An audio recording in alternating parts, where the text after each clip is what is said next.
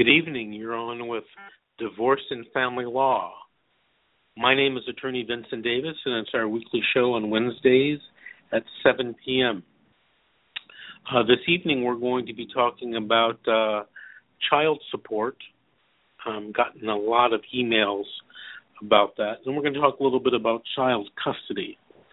Uh, child support is a little bit more complex than a lot of people think here in California, and of course, child custody. Um, they probably have treatises that are three or four volumes in length that go into all the complexities about child custody in California.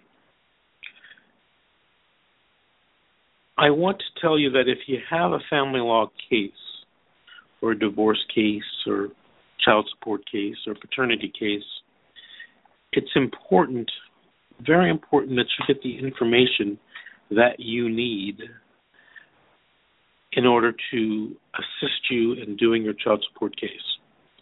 That leads you to getting uh, experienced and expert legal representation.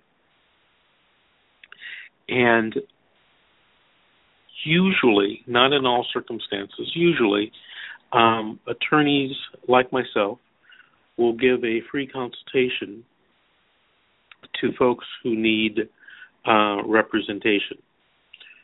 I'll get into how we represent people and you know how we charge people towards the end of the show, but I want to launch right into the issue of child support. Now, in order to compute child support in California, California uses a very sophisticated and complex formula and uh, to compute what one parent has to pay another parent um, for child support.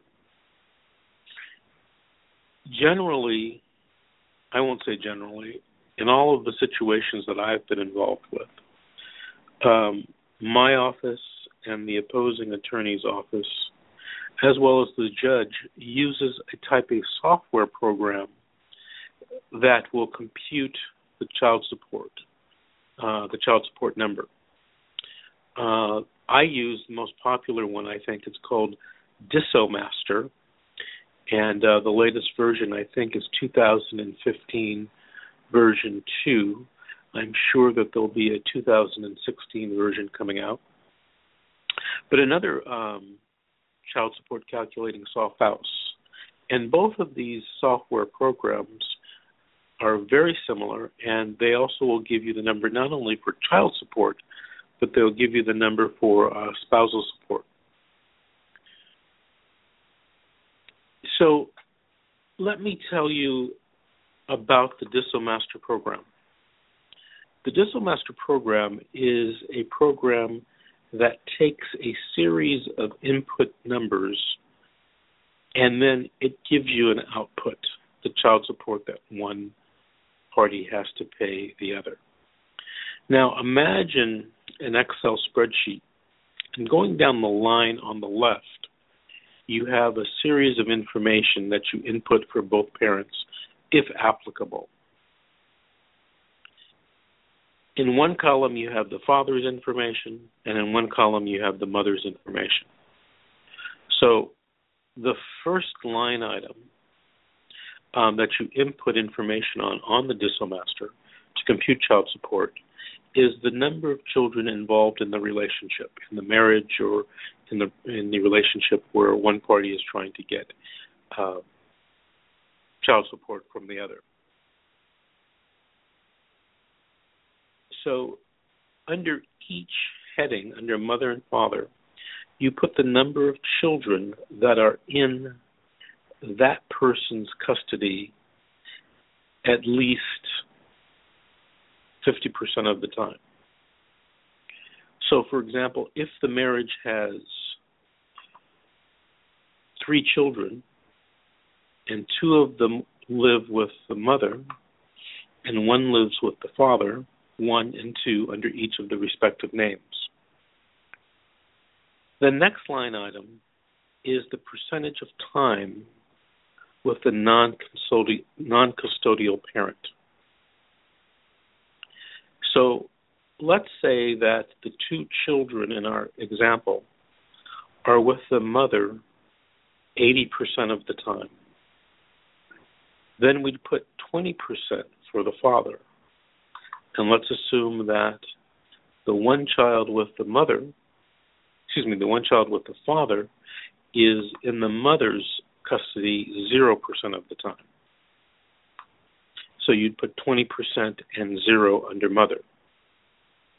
Now, a lot of people ask me, how do you compute the percentage of time? And there's a lot of different ways you can do it, a lot of shortcut ways. But generally, I take the number of hours in a month, which is always 30 days, multiply it by 24. And that's our denominator. And the numerator would be the number of hours spent with the non custodial parent. That would be the numerator. And so then you could get a percentage. So simple calculation. So for example, let's say that out of 30 days, um, the child is with the father 10 days. That would be 33% percentage of non custodial time with the father. By default, that would be 67% with the mother. The next line on the Master is something called the filing status. And that refers to the person's um, filing status with the IRS. So let's say in our example that the father is filing single. So he would choose the option for single. Let's assume that the mother was filing head of household. So we'd put that in there. There are different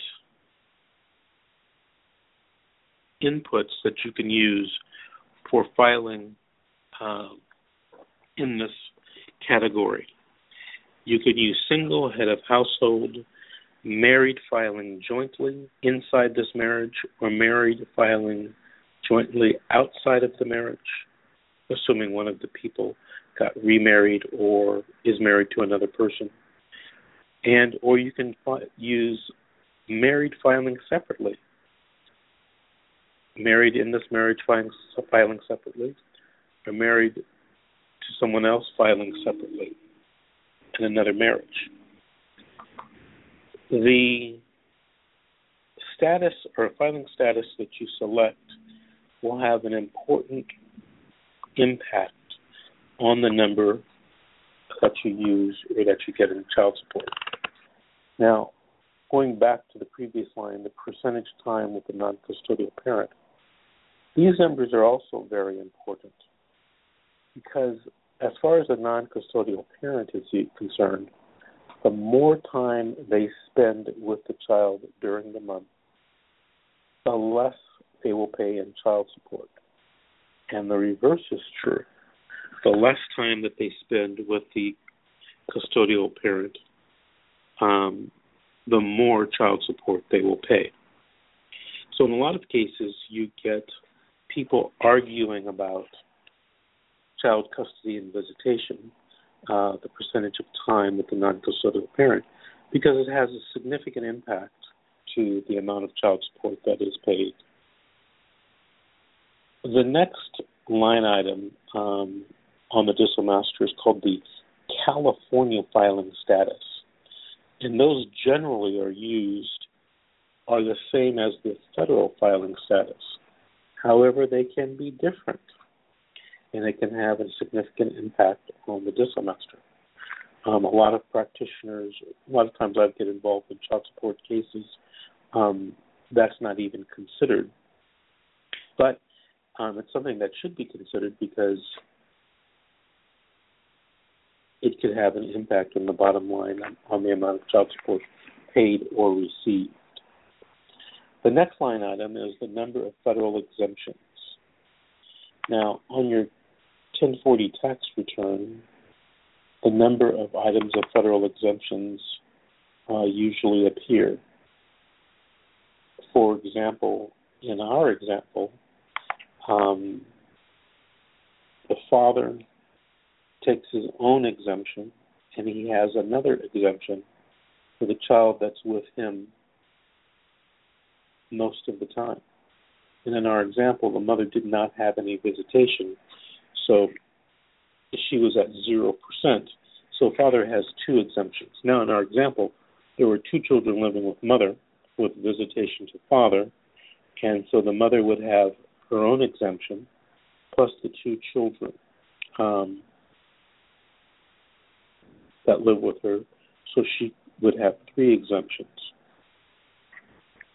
The next line item that has a significant, as you might imagine, impact on uh, child support is the line item for wages and salaries. That is the amount of money that a person earns per month,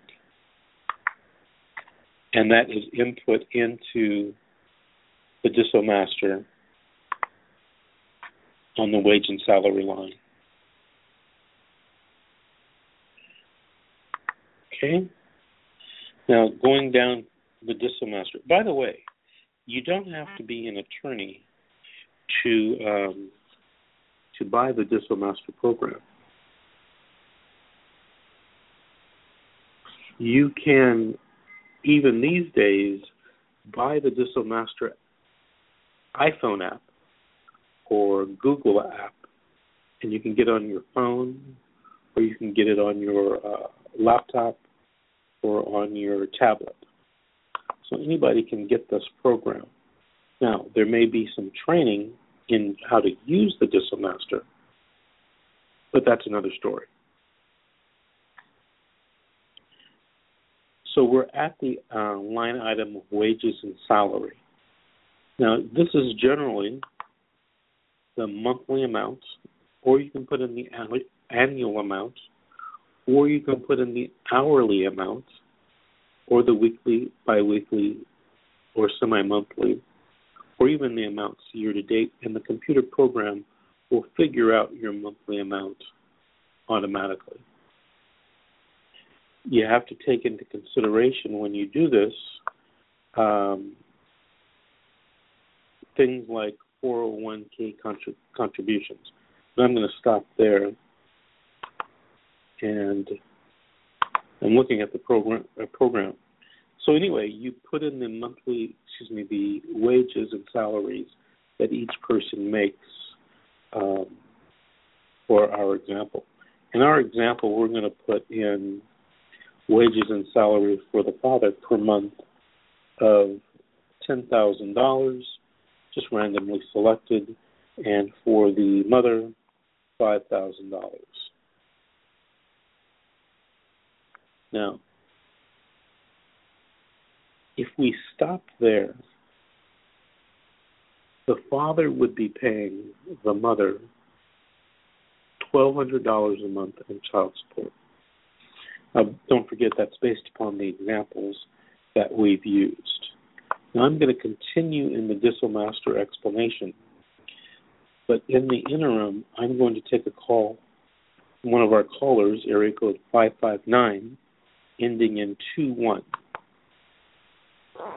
Hello, you're on with Attorney Vince Davis, Divorce and Family Law. Hi, how are you? Can you hear I'm me? I'm doing fine. Loud oh, okay. and clear. Great. Um, Did you have a question? Did you have a question, yes. or did you want to share a story? I wanted to share my story. Um, I live in Tulare County. I don't know if you know where that is, but it's I actually renowned. Well, it's then you might know it's renowned for its uh, corruption, especially in family law. Well, about well in June of 2015, my three-year-old was standing outside the door on my front porch. I assumed he was with his father However, his father, unlike any other day, left at 6 a.m. and never told me. So my son standing on my front porch, me assuming that his dad was with him, I was wrong. But I saw him and I was getting up to get some clothes. And then I look out the window again and my son is now sitting in the back seat of a Tulare County Sheriff's car and the car is peeling dirt out of my driveway. And let me mind you, I have to tell you, I am the only car, house, I mean, on the road I live three miles outside of town, and there are absolutely nobody else around. Within three seconds, I had 10 cop cars in my driveway and them inside my house. Um, they basically kidnapped my kid. Now, since that day, I have been going through hell because it is obviously referred to CWS, and um, CWS from day one has refused to work with me. They've only worked with the father, which is kind of strange considering the father left my son unattended and never told mom or anything like that. But I was arrested and held for 72 hours on a mental health watch. Now, the first half of this case, what they were trying to do is make me look like I was crazy. They actually, and I quote, stated this to the judge in the paperwork the mother has untreated mental health issues. Not true whatsoever. And I have raised my son since he was born. Dad has not worked. I have been breadwinner and mommy. My son came with me to work. I mean, we are very close. They won't work with me. They still won't work with me. Six months after they took him, they, I mean, they finally decided to press charges against me for child cruelty, which if anybody knows me, is far from the truth. I actually just refused to work with CWS, and there's very many reasons for this. I took my signature off of everything that I ever signed for them, and I'm trying to find a lawyer to sue them because while my son is in their custody, the very first week, he got severe lead poisoning. So severe that parts of his uh, veins in his arms and legs were deep purple in color. Now, they underplayed it. I'm the do- a doctor's daughter. I knew that was wrong. I didn't know why he had that, but after I left that visit, I seen the very first foster mother. She only spoke uh, Spanish, no English. My son only speaks English. She also had 13 children at that home.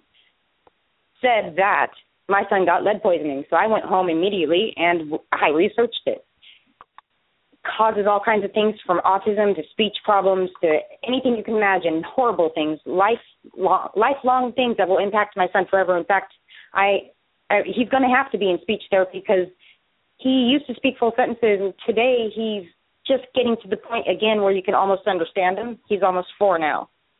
Um, well, that happened, and then I know that the very first time that they finally let me see my son, about a week later after they had been, had him, I brought my son's immunization card to them, the yellow card, you know, and I let them make a copy, and I had you know, gotten a copy for from them, so I had a copy that they, you know, made for me in my records as well.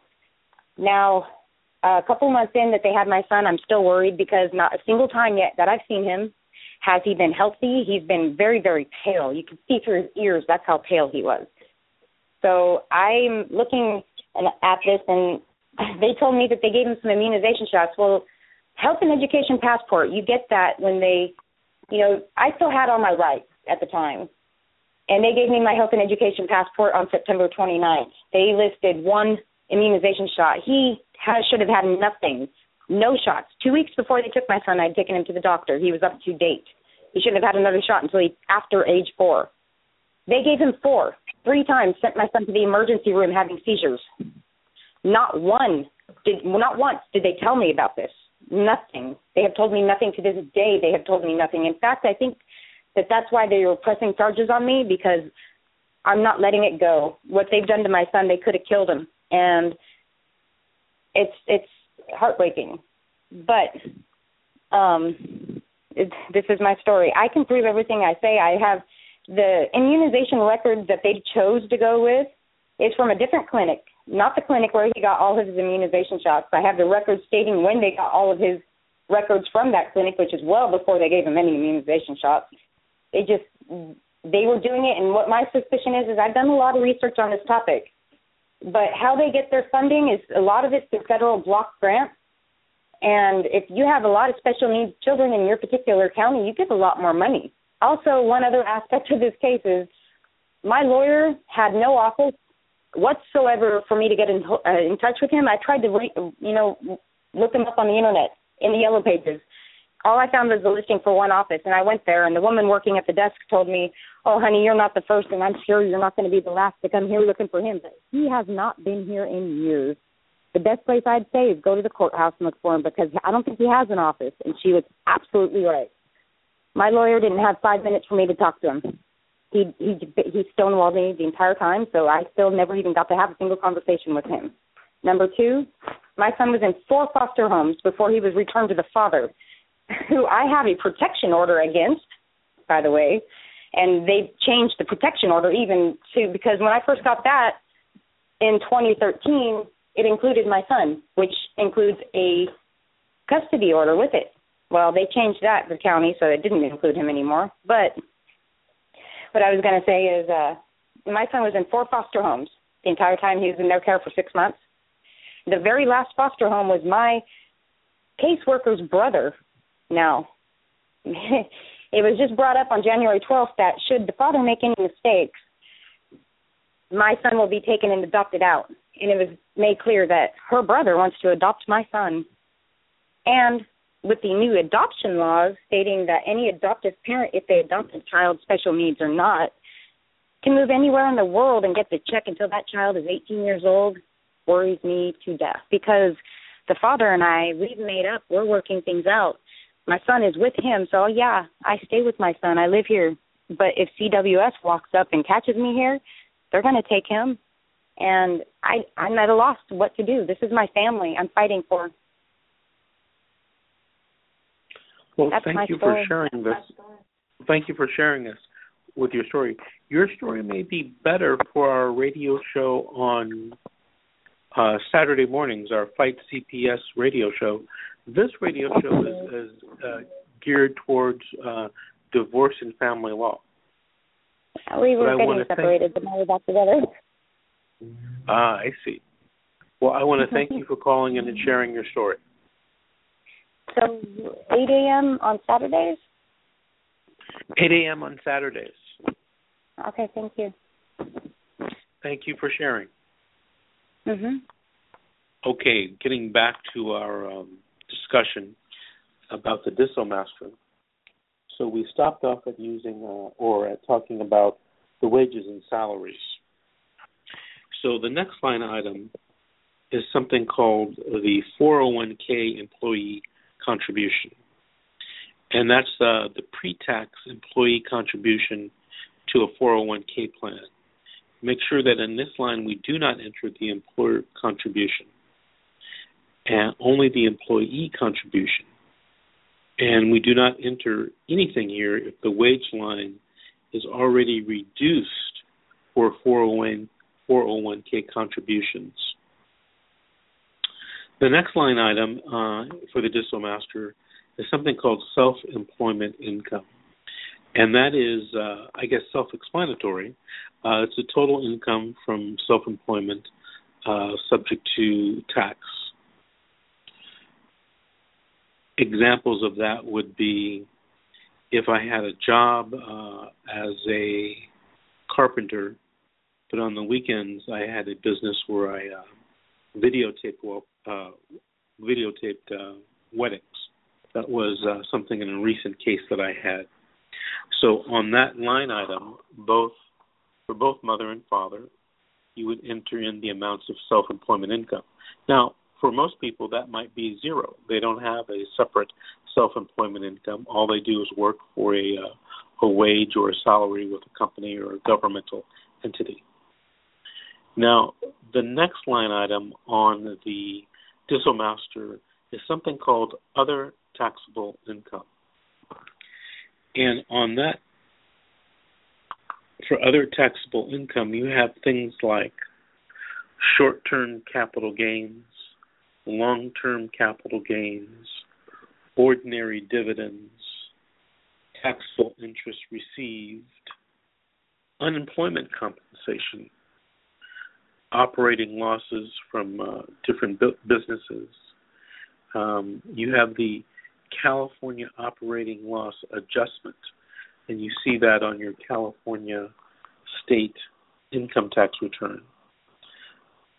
The other things that would go in this other taxable income would be royalties, partnership shares, uh, income from S corporations, rental income, and minis- uh, excuse me, miscellaneous ordinary taxable income.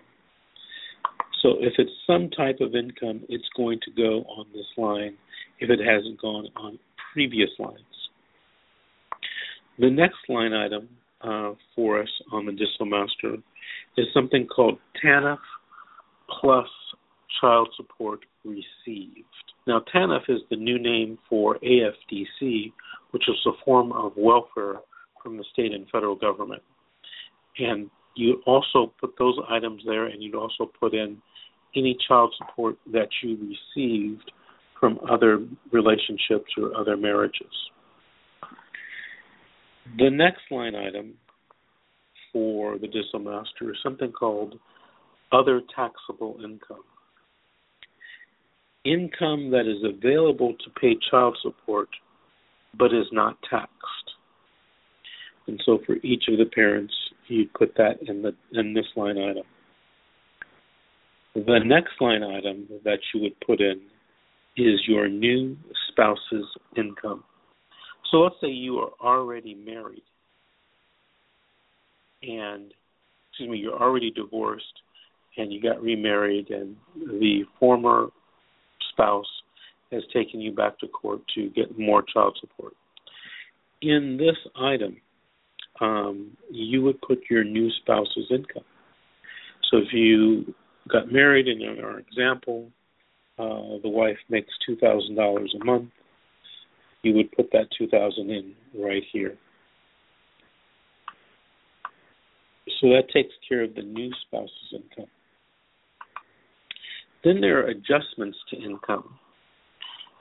Adjustments to income are the next line item, and they are things like educator expenses, certain types of business expenses, health and savings account deduction, moving expenses, your SEP and your IRA, your IRA deduction, your student loan interest, your tuition and fees if you're in school, and then your domestic production activities deduction. That is a line item on your income tax return, and then other adjustments to income. And you, for both the mother and father, you would put your adjustments to income there. The next line item are California specific adjustments to income. These are adjustments to the federal income tax return to arrive at the California specific taxable income number. And you would get that off your franchise tax board um, tax form, which is the California tax form 540. The next line item is spousal support. Hold on a second. Yes, spousal support paid from other marriages, ordered deductible support paid to a previous or subsequent spouse. And you would enter those numbers here for both the mother and father. In a lot of cases, that number may be zero. And if it's zero, you just leave it um, leave it as is. The next line item, which I never had an issue with, but I'm involved in a case now where they are asking that my client not be given credit for this item, and it's child support paid in other relationships. Now, that's court ordered child support paid for kids of another relationship. This number uh, tends to make the amount of child support you have to pay go down. So in our example, right now, the DissoMaster has the father paying the mother um, a thousand uh, per month. So let's put in this amount, just a random number, that the father pays one thousand dollars to other children in other uh, from other relationships if we put that number in, the father's amount of child support that he has to pay goes down from twelve hundred dollars to six hundred and eighty dollars. Now, I always believed that this amount was automatically um, input. I'm involved in a case now where the attorney is trying to argue that the judge has discretion to allow the father to have this deduction for child support he pays to other relationships. Um, at the last hearing, it was my interpretation of what the judge said that uh, our client does get this uh, child support credit because he pays child support to other uh, to to other women. Um, but the attorney representing the mother in this case is insisting that that ruling is still up in the air. Uh, I don't know if he's doing that for negotiation purposes, but I'm pretty sure that's going to be a loser for him and his client. The next item that you're going to put on the DissoMaster is your itemized deductions. Now, these itemized deductions are from the IRS IRS form, excuse me, 1040 Schedule A. Now, itemized deductions are amounts that increase the amount of money you have available to pay child support. So if you have itemized deductions, your child support is going to go up. So in our example, let's put, don't forget, we have the father paying the mother $680 for two children. Let's put in he has itemized deductions of $3,500. If we put that in, the amount of child support father pays to the mother jumps back up, jumps back up by coincidence to $1,260. So you see how child support paid to other relationships decreases the amount of child support the father had to pay. But if he has itemized deductions, the amount is going to go up. And that is because when he has itemized deductions, he's going to pay less taxes to the IRS and he's going to have more money available to pay child support. The next item on the DissoMaster, they are union dues. Now, these are dues actually required as a condition of employment. So, in our example, let's assume that father belongs to a union and that mother does not. So, if you put in the amount of uh, union dues, let's say he pays as a random number $100 per month, that just has reduced his child support from 1262 to 1208. So since he is required to pay this to to be employed, it means that he has less money to pay child support with. Now, the next line item that you have um, is mandatory retirement. And mandatory retirement are mandatory um, contributions you have to make to your retirement plan in some you know form or fashion. So in our example, let's say the monthly amount of mandatory retirement he has to pay. Don't forget he's making ten thousand dollars a month. Uh, the mandatory retirement is going to be two hundred dollars, and that's going to reduce his child support um, for the down to eleven hundred and thirty-seven dollars. Um, the mandatory retirement uh, it's broken up between qualified adjustments to income and non-qualifying contributions. So if you do have mandatory retirement, you want to make sure that you put these on the right lines, and that's something that you can talk to an attorney about or your accountant about. The next line item is something called the hardship deduction. Now, it becomes important that you put the amounts on the right lines, or it could significantly affect what you pay or receive in child support. In that case that I was telling you about, the other side wanted to put the amount of child support my client pays to other mothers here at the hardship deduction. Well, if you put it here at the hardship deduction, my client will not get the full benefit of paying child support in other relationships. So, you know, you want to make sure that you're not pencil whipped and you want to make sure that these deductions are put on the right line. So, generally, um, you have hardship factors for something like extraordinary health expenses, uninsured uh, catastrophic losses. So let's assume that he had the father had extraordinary health insurance expenses of um, twenty five hundred dollars, and up to this point in the DissoMaster, he's paying eleven thirty seven in child support. But if he had these hardship this hardship deduction of twenty five hundred, um, and I put it in there as twenty five hundred dollars per month, he would only have to pay two hundred and seventy four dollars in child support for those two children. But let's assume that it's not twenty five hundred dollars a month; it's you know uh, twenty five hundred dollars a year.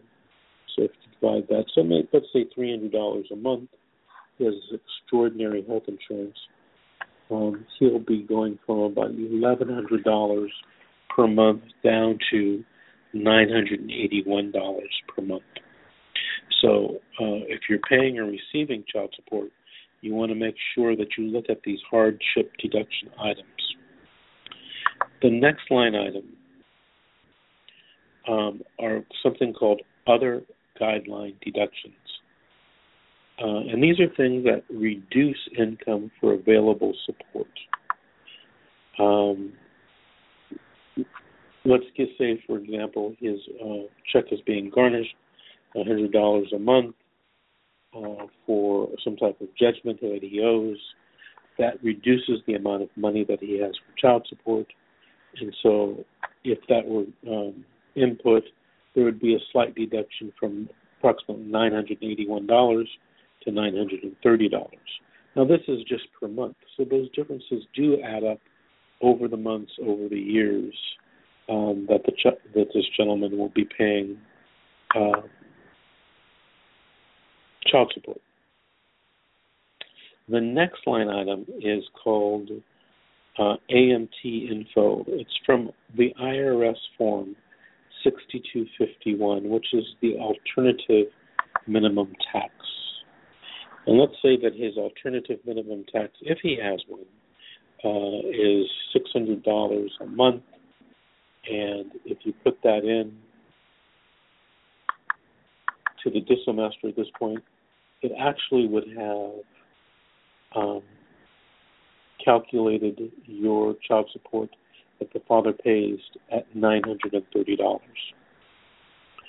The last item is an item that uh, can be litigated and could cost the person paying child support a lot of money and it's called Child Support Add-ons.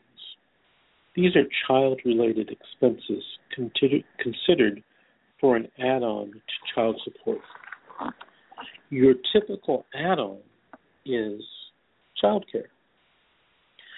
Um, let's say that the mother is paying a thousand dollars a month in child care, and she can prove it, and she has the receipts. Well, these would simply go as an add-on um, under mother, we would put a thousand dollars, and that would bump up the child support um, by five hundred dollars. Uh, his base child support would be uh, seven hundred and eight dollars, but when you add on the add-on, it's five hundred dollars, and so his total child support would jump back up to twelve hundred and eight dollars. Now, because of the case I'm involved in right now, the mother is claiming four thousand dollars in add-ons. Not only is she claiming four thousand, she's asking the judge to make the father pay a hundred percent of the add-ons. Generally, add-ons are fifty-fifty there's something in addition that you need um, for the child that's not covered by the base child support amount. Now, in this particular example, or the case that I was talking about, it's our position that mother's just coming up with these $4,000 add ons because the father's child support is going to be substantially reduced. So we're going to be getting into arguments and hearings and many trials about whether something is really an add on or not. And the Family Code defines add on. You can Google that. Just Google California Family Code and, and you know, put an add A D D dash O N. And the you can see what's defined as a legitimate add on for child support cases. That takes us all the way through our example for using um, the DissoMaster this evening. And based upon our client's income and the mother's income, and the percentage of time that the father spends with the two children, and all of the other factors, it has father paying mother $353 per month. In our example, um, the amount of money that's paid is usually um, paid by the father or the father's employer if a wage uh, assignment, kind of like a wage garnishment, is filed by the mother, and then the the employer becomes responsible responsible for withholding that uh, that amount in child support and sending it to the state or directly to the mother. Uh, if it's sent directly to the state and the county, they will then send the child support to the mother. Or the father can just pay monthly or twice a month on the first and fifteenth the child child support amounts directly to the mother. Um, I want to remind everyone that um, support is generally defined as checks, money orders uh, that are paid directly to uh, the person receiving the child support. Uh, and now, what people are also doing is uh, sending electronic payments, and those are, I believe, that will qualify as child support as well. Here's what is not child support what is not child support is the hundred bucks in cash you gave one of your children. It's not the uh, you know five hundred dollars uh, you gave in cash to the mother. It has to be check, money order, or electronic payment. Because what the law doesn't want, they don't want you and the mother arguing about what was child support and what wasn't child support. For example, just a gift. And so the courts and the legislature have put it child support or have defined child support as something that's actually paid and something where there's actually a record of it being paid. I hope um, this gives folks a little bit more information about child support, about how it's created, how it's computed, and how it's paid. Um, on my website, you can find a simple child support calculator. It is not 100% accurate, but it'll get you in the ballpark. If you want to get 100% accurate, you're probably going to have to use one of these software programs like DissoMaster or XSpouse uh, to to compute it. Now, I had mentioned that DissoMaster, and I don't know about XSpouse, but DissoMaster you can buy the app for, and I think the app was maybe forty nine dollars or something like that. Expensive amount of money for an app. But if you are paying a large amount of child support. And if you're not going to hire an attorney, it might be useful for you to get this app and play around with it. You probably are going to have some issues with it. Um, and maybe you can go to a consultation with a lawyer, get a free consultation, and uh, maybe that lawyer can show you how to use it. Or you can just, you know, hire a lawyer and help the, ask the lawyer to compute everything for you. Uh, because the amount of child support that you're going to pay or receive is going to be an important number, uh, an important number because you know child support for a young baby is going to be paid or received until that child turns 18 years of age. So that's many, many, many months of child support being paid and received, and it could be tens of thousands, hundreds of thousands of dollars, depending on you know the income of the prospective or the income of the different parents. Okay, so that's enough on child support. There was one other topic that I wanted to speak about this evening, and that was uh, child custody uh, and child custody litigation. One of the child custody and visitation is one of the hottest emotional hot buttons in a family law case. It's generally where most people spend all of their money fighting about custody and visitation. And I think the reasons are twofold. Number one, it's an emotional issue. People feel that their children are their children, and nobody should be taking their children away from them. So that's the first issue. The second issue is it has a significant impact on child support numbers and child and spousal support numbers. So what I wanted to do is I wanted to talk a little bit about child custody and visitation litigation. I'm not going to have time to really uh, go into it in detail on this show tonight, talk about it, because in the coming shows we're going to talk more and more about it. Hopefully next week, Attorney Raj Mathani will be back, and he and I can go into a lot of these topics in more detail. But let me tell you what we're going to do generally. First, we're going to talk about the overview of custody and visitation litigation in California. Um, I think this should be this overview should be given so that you can have a more specific idea about what to look for in child custody and visitation and what to consider when you have your own child custody and child visitation issues.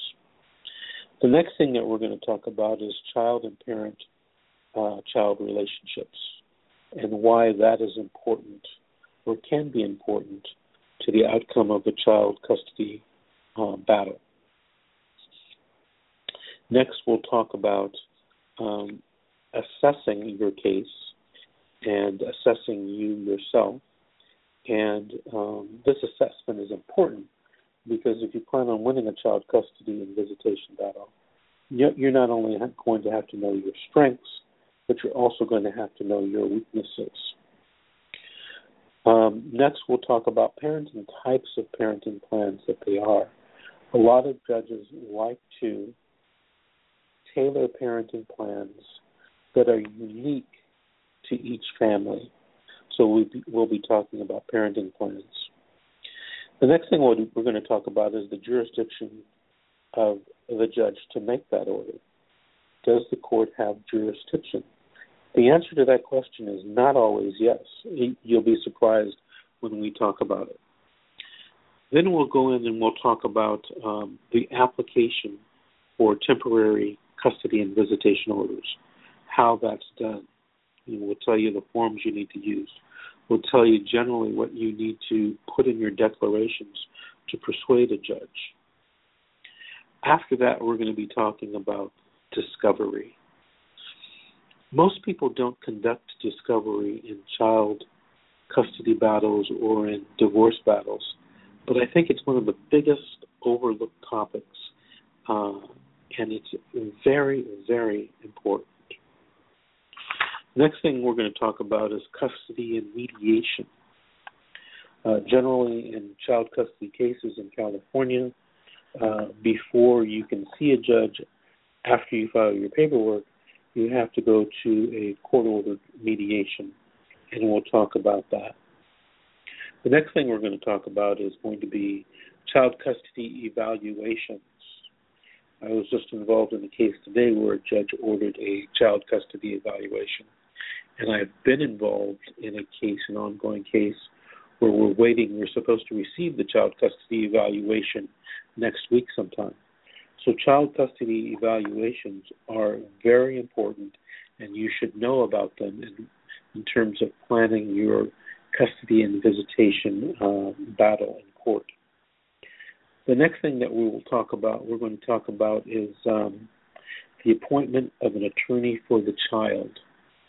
In many cases, judges appoint attorneys for the child because the judge may think that the mother's attorney and the father's attorney may be putting a little bit of a skew on what is actually happening in a case. And um, the judge appoints an, an, attorney for the child, and the child is, uh, you know, is interviewed by, excuse me, by the attorney, and the attorney sometimes makes arguments that are the same as the father, the same as the mother, or sometimes comes up in a lot of cases with um, completely different recommendations with respect to custody and visitation, and that attorney usually takes it from uh, are supposed to be taking it from the best interest of the child and from the child's perspective, not from the parent's perspective. Uh, the next thing that we'll talk about is the use of psychologists and other experts in a custody fight.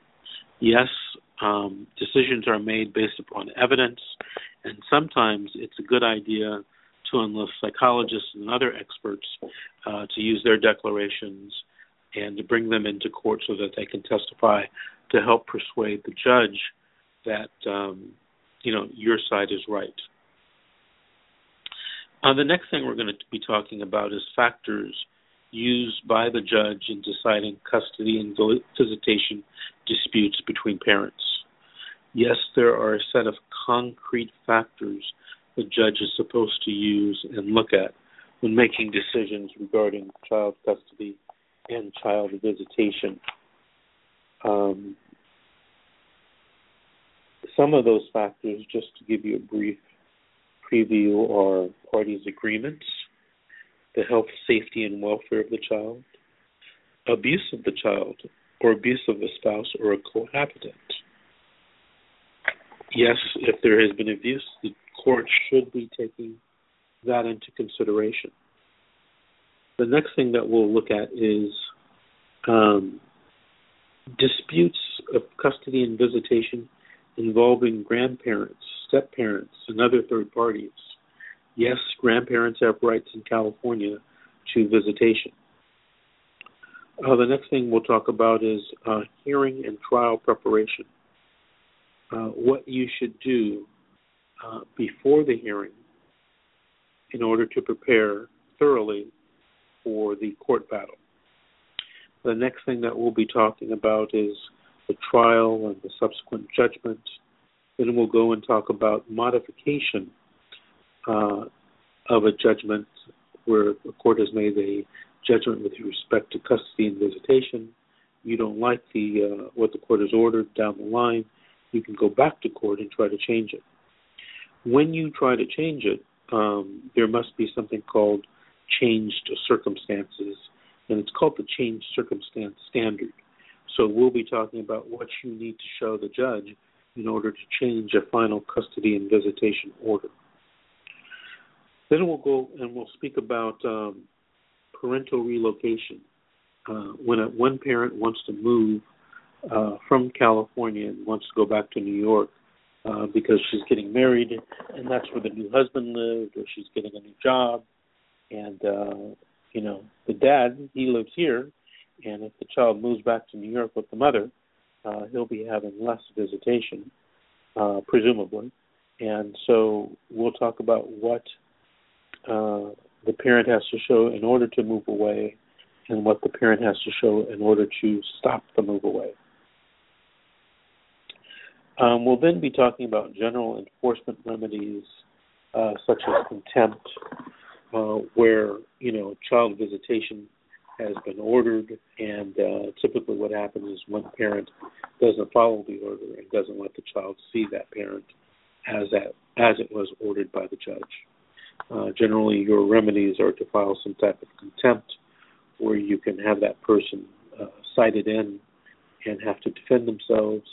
They can be fined and or put in jail for not following court orders.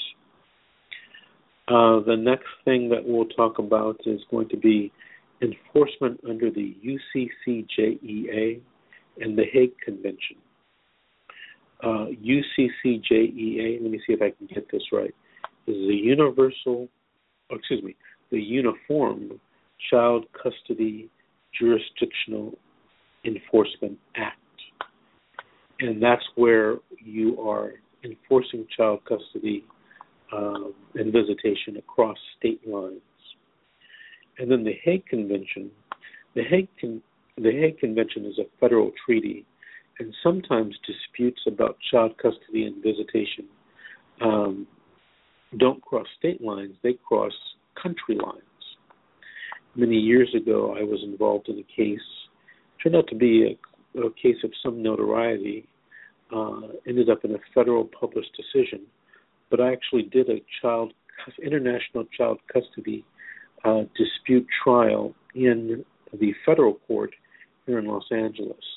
It was a dispute by a mother who lived here and the father lived in Greece, and uh, at the time the father had the child. As the case ended up, we ended up getting custody back to the mother here, uh, and there's a published decision in the Ninth Circuit about that about the Hague, applying the Hague Convention to international child and custody disputes. The next thing that we're going to be talking about, uh, and the last thing about child custody, is modification uh, jurisdiction and the procedure for modifying custody and visitation interstate, that means within the United States, and international cases uh, between countries. And the case that I told you about uh, that I was involved in uh, involved that international flavor or twist to the case. Uh, we're running out of time now. I want to tell you that uh, we are available to represent people in family law cases. Uh, there are three ways that we assist people. Uh, the first one is the old fashioned full representation, where we take care of everything. The second way that we represent people is through what's called the limited scope representation or the bundled services representation. Um, that's where there's a menu of services, and you, as the client, pick and choose what services you want, and you only pay for the services you want you want to order. Um, so, in some cases, you you may want to start the family law case yourself some cases uh, you may want us to do it, and or you may want to do something like pay as you go. A lot of people are doing that because they don't have thousands of dollars to put down uh, to hire to hire an attorney up front. The last way that we represent people is uh, something called uh, strategic case analysis.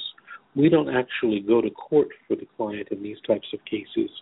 We meet and review your documents, we meet with you, we review your documents, and we come up with a plan that would assist you in going to court yourself, in representing yourself.